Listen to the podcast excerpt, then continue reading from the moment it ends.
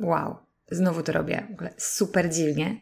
Nagrywam te pierwsze kilka słów już chyba dziesiąty raz, bo w międzyczasie przeleciał samolot, zaczął szczekać pies, zaczął mi łapać dźwięki z dołu, jak mój mąż robi śniadanie. Także miałam już chyba 10 początków. Stwierdziłam, że w tym tempie nagram to dopiero na emeryturze.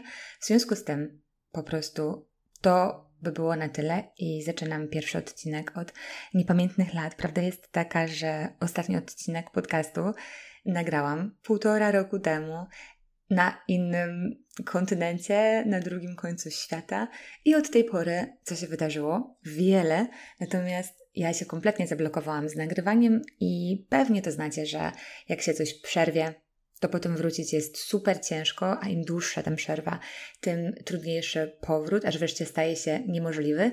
Do tego stopnia, że ja kabel do tegoż mikrofonu ściągałam ze strychu kilka miesięcy, a nie jest to jakaś zaawansowana rzecz i okazało się, że był na wierzchu. I pewnie to się nawet wiąże z tematem dzisiejszego odcinka, który jest super klasyczny, czyli motywacja do biegania i brak motywacji do biegania i tak naprawdę przekłada się to na inne sfery życia, ale o tym zaraz. Mm, jako, że nie nagrywałam tak długo, to stwierdziłam, że dla ciągłości i dla zachowania porządku wypadałoby powiedzieć w ultra skrócie, co się wydarzyło przez ten cały czas, kiedy podcast się nie wydarzył. Prawda jest taka, że wydarzyło się super dużo, chyba rekordowo dużo w tak krótkim czasie i była to super huśtawka nastrojów i historii. I long story short było tak, że wróciliśmy do Stanów. Wróć. Wróciliśmy do Polski ze Stanów w grudniu, półtora roku temu. Grudzień jak wygląda w naszym kraju, dobrze wiemy.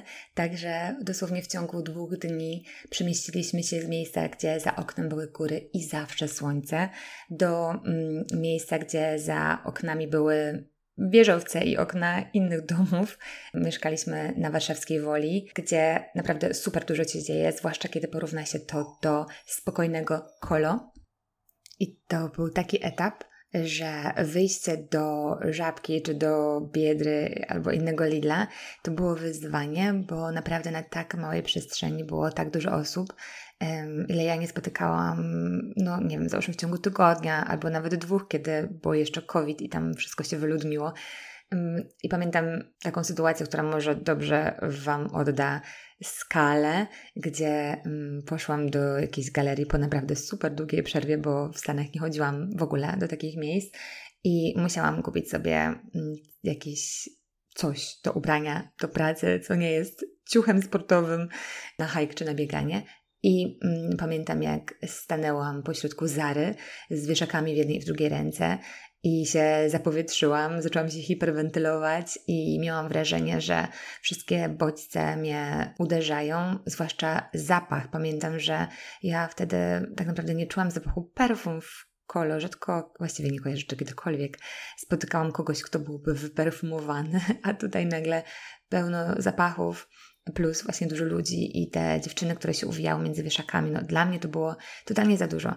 I tak wyglądały początki. Zaraz potem dowaliła nas podwójna kwarantanna, podwójna, co ja mówię, dwumiesięczna praktycznie kwarantanna, bo takie wtedy były historie i mimo, że połowa naszej rodziny nie miała COVID-u, no to kwarantanna nam się należała, chyba właśnie zwłaszcza dlatego, więc utknęliśmy na 60 kilku metrach z pięcioosobową rodziną i brakowało nam podstawowych rzeczy, że dopiero płynęły ze Stanów i płynęły 4 miesiące, bo ponownie COVID, wszystko się opóźniło. Także nagle w wieku ilu? 35 lat miałam wrażenie, że jestem jeszcze krok wcześniej niż e, za takiego życia studenckiego, bo kiedy byłam studentką i mieszkałam sobie gdzieś tam już sama, wyprowadziłam się od rodziców, to miałam e, miseczki na jajeczka, miałam deski do krojenia i inne tego typu historie. Tymczasem, x lat później, i to z trójką dzieci, nie mieliśmy takich rzeczy, bo one wszystkie były gdzieś na oceanie i czekaliśmy, aż do nas dotrą. Także to był intensywny czas w połączeniu z słabą pogodą. Pamiętam też, że bliźniaki, które nigdy wcześniej nie były w Polsce, zapytały mnie, co to jest, pokazując na kałużę z błota, no bo w kolonii pada, także praktycznie nigdy, praktycznie w ogóle nigdy nie wiedziały, czegoś takiego jak po prostu taka, wiecie, błotnista breja. No działo się. I mm, żeby było ciekawiej, to urządziłam sobie ultramaraton pracy, bo byłam bardzo spragniona takiego funkcjonowania y, na pełen etat, więc tak sobie zorganizowałam wszystko, żeby mieć więcej niż pełen etat i tym sposobem zajeżdżałam się z dnia na dzień. Raz, że właśnie było mi ciężko się odnaleźć w Polsce, dwa, że życie musiało toczyć się dalej, więc od początku praktycznie nasze dzieci potrzebowały pójść do szkoły w środku roku, potrzebowały pójść do przedszkola, co jak być może wiecie, wcale nie jest takie proste w Warszawie. I zaczęła się jazda, czyli krążenie między trzema różnymi dzielnicami, żeby oporządzić całą poranną logistykę. To wszystko było dla nas bardzo wiele psychicznie. Po czterech miesiącach przyjechały nasze rzeczy i tym sposobem na tych 60 kilku metrach byliśmy już nie tylko pięcioosobową rodziną, ale też pośród nas było kilkadziesiąt kartonów z naszymi rzeczami, a dodatkowo jeszcze, mm, o czym zapomniałam wspomnieć, okazało się, że zalano nam mieszkanie, więc pomiędzy tymi wszystkimi rzeczami chodziły jeszcze pier... Mm, mm, za przeproszeniem, rury, które buczały dzień i noc, odciągając wilgoć.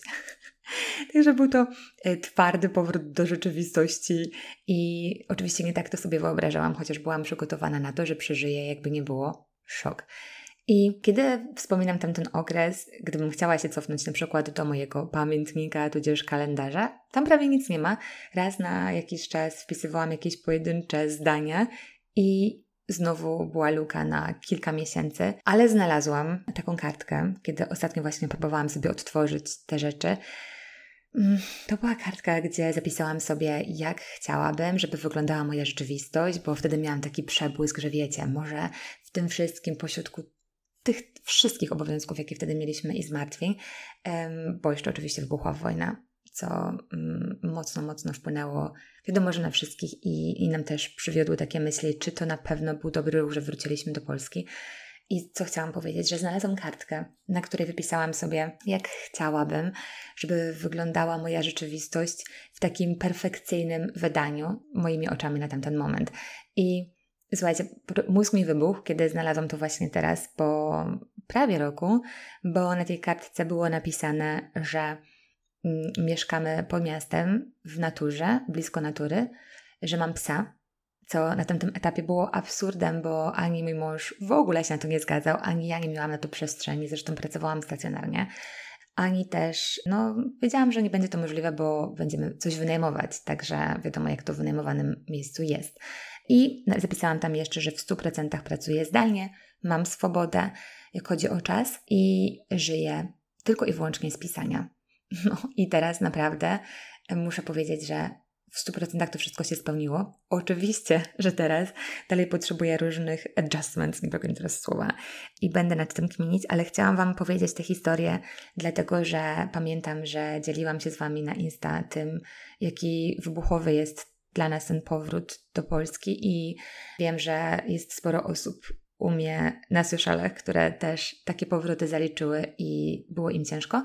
A teraz prawda jest taka, że dużo rzeczy się poodwracało, chociaż pewnie nie powinnam mówić, że się po prostu poodwracałam to kawałeczek po kawałku i jestem teraz na etapie, gdzie depresja już odeszła na dobre. Weszłam też w terapię, żeby sobie poukładać różne rzeczy.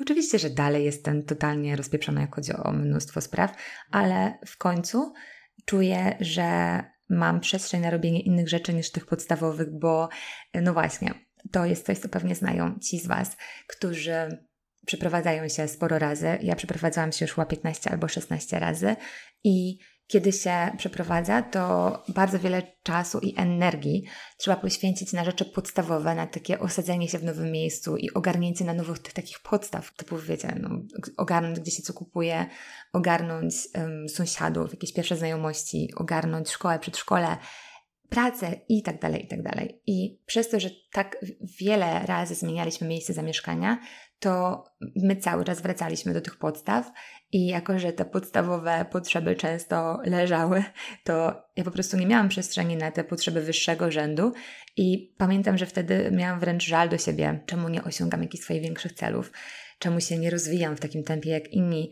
A teraz spojrzałam na to w trochę inny sposób i widzę, że ja po prostu nie miałam kompletnie na to zasobów, co też się powiąże z tematem dzisiejszego odcinka i widzę, że mówię już 10 minut. To jest super długi wstęp i nie wiem, czy w ogóle potrzebny, ale miałam takie poczucie, że potrzebuję zacząć tam, gdzie urwałam. I chociaż to nigdy nie był podcast o moim życiu, tylko o sporcie i o psychodietetyce, to mimo wszystko chyba potrzebowałam wrócić do tamtej historii. A teraz już koniec, dość o mnie, czas na Ciebie i zaczynamy odcinek o motywacji do biegania i o braku motywacji do biegania. Czas start.